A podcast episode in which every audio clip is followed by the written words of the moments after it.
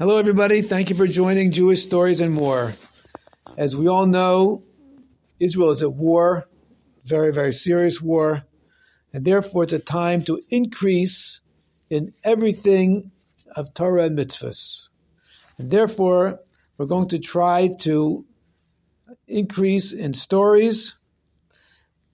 And although we are behind at this point, we're going to try to build up and have more stories than before.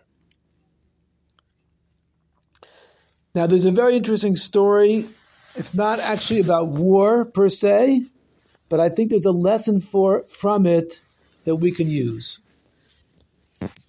And the preface of this story is that being in a war is very, very difficult. It's difficult for the soldiers. It's difficult for the rest of the family who's at home. It's difficult for the whole country. There's a lot of pressure, there's a lot of tension, there's a lot of danger, there's a lot of sad moments. It's hard. But when we're fighting a war, we have to be in our top form. So, how can a person be in their top form when it's so difficult to even think about the fact that we're at war? And so, this story, I think, gives us a hint. Once upon a time, there was a very great chassid named Mendel Futerfas. I actually had this chus of speaking with him one time on the telephone, and um, I actually asked him a question. I said, "But Mendel, can you tell me a story, Hasidic story, something that happened to you?" Because he was very well known. He had been in prison, unfortunately, under the communists for 20 years. There's many, many Mendel Futerfas stories. So I asked him. He said, I, I said, I teach children in school and I want to be able to tell them a story. He said, You don't have to hear a story from me. Instead of that, learn Chassidus. Learn Chassidus. Learn the teachings of the Rebbeim. That was his advice. But this is a story about Reb Mendel, and it was basically with a little background. He was a businessman in Russia. But after he came out of Russia, as I said, he was in prison, prison for 20 years. The Lubavitcher Rebbe told him he should become a mashpia in yeshiva. Mashpia means a mentor, an advisor, a guide. Not that he taught classes necessarily, but he was a spiritual guide for the Bochrim, for the students. And he spent many years, the last part of his life, being a mashpia, a spiritual guide uh, for Bochrim in Eretz Yisrael. And so, one time, he was Farbrengen. He was uh, teaching people through the Farbrengen. It's a unique way of teaching, which we could talk about another time. But he was telling how he was in a certain prison and he was in the second worst room in the prison. Second worst. So, of course, the question is what was the worst? Well, you see, the second to worst room in the prison was right next to the worst room in the prison. What was the worst room in the prison? So, it's not such a pleasant topic, but it was obviously the room from where prisoners were taken to be lo aleinu, chas v'shalom, um, killed. And so, of course, those prisoners, before they were killed, they were screaming and, you know, uh, and so forth. And in the second to worst room, they heard all this going on. So being in the second to worst room was really, really bad because they constantly heard the noise of these poor prisoners I don't know if they were really poor prisoners. I mean, most likely they probably were because mostly the communists arrested people on false charges. That's a general rule. They mostly arrested them on false charges. So most probably the people that were in prison and being killed were probably did nothing wrong. But in any case, most people in the second to worst room, unfortunately, became mentally ill because of the terrible pressure. And that was what happened to the average person in that second to worst room. Hearing all that suffering next to them, most of them just just lost it. They became mentally ill and they could not function. So Mendel said, but I did not become mentally ill sitting in that room. I kept my seichel, I kept calm, and I was able to get through it. Now, how was I able to do that? He said, I don't know. I don't know. I don't know how I was able to do that. How could it be that a person could sit in that room and hear all that suffering going on, all these people being dragged out, God forbid, to be killed, and not lose their mind? I don't know.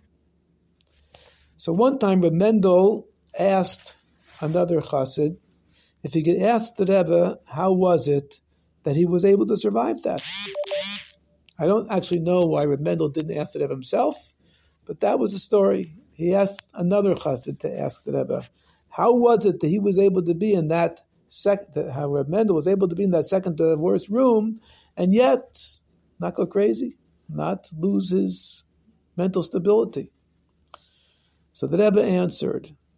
He said, very matter of factly, he said, because the Alter Rebbe was with him, the Mittler Rebbe was with him, the Rebbe the Tzemach Tzedek was with him, the Rebbe Maharash was with him, the Rebbe Shab was with him, and my father-in-law, the, the previous Rebbe, was with him. And that's why he was able to stay mentally stable. Now, that's quite a lesson. In other words, Reb Mendel was in a place that the average person would not be able to stand it. The mental ten- tension and torment would have driven anybody out of their mind, lo lenu. And it did. Drove many people out of their mind. But Reb Mendel, because the Rebbeim were thinking of him, as the Rebbe put it, or with him, that's how he was able to hold on. Now, does that relate to all of us? Obviously, you know, we don't all have such relationships with with the seven Rebbe's of Chabad to necessarily have that kind of thought. But I think for anybody, the idea is to stay connected to Hashem. That when we are connected to Hashem, then we can accomplish things with our mind and with the rest of ourselves that normally we could not accomplish. So it's true there's terrible pressure in a war, and it's sometimes a person might get depressed and upset and give up and so forth. But when we remember that Hashem was with us, then we can function properly. Yes, it's terrible, it's a tragic situation. Many, many of us know people who were killed, or know of people who were killed, or tortured, or captured, shalom, all these terrible things. But yet, we have to go on and we have to actually not just go on, we have to win the war.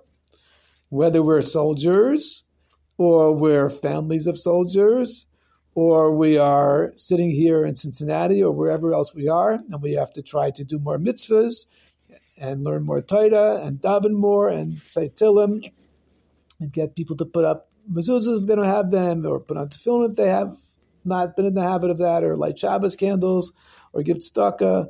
All these things are what we have to do as members of the reserve. We are not soldiers on the battlefield, but we are soldiers on the battlefield that we really have to do our part in the war effort. And in order to keep calm and in order to keep our, our mind working properly, we have to connect with Hashem. In whatever way we do it, whatever way our tradition may be, whatever way our minhag is, our our our customs that we inherited and our uh, principles of Torah that we were taught. However we do it, everybody's different. To keep strongly connected with Hashem, and in that way we will be able to certainly have victory over enemies, and not just a little victory, but a complete victory by connecting with Hashem and realizing that we are carrying out Hashem's will. And this is actually spoken about in the Rambam, where he talks about the laws of war, that it requires complete dedication to Hashem, knowing that we are fighting a war for the sake of Hashem. May we have victory immediately. And for us, most of you listening, most probably that includes also learning extra Torah, doing extra mitzvahs.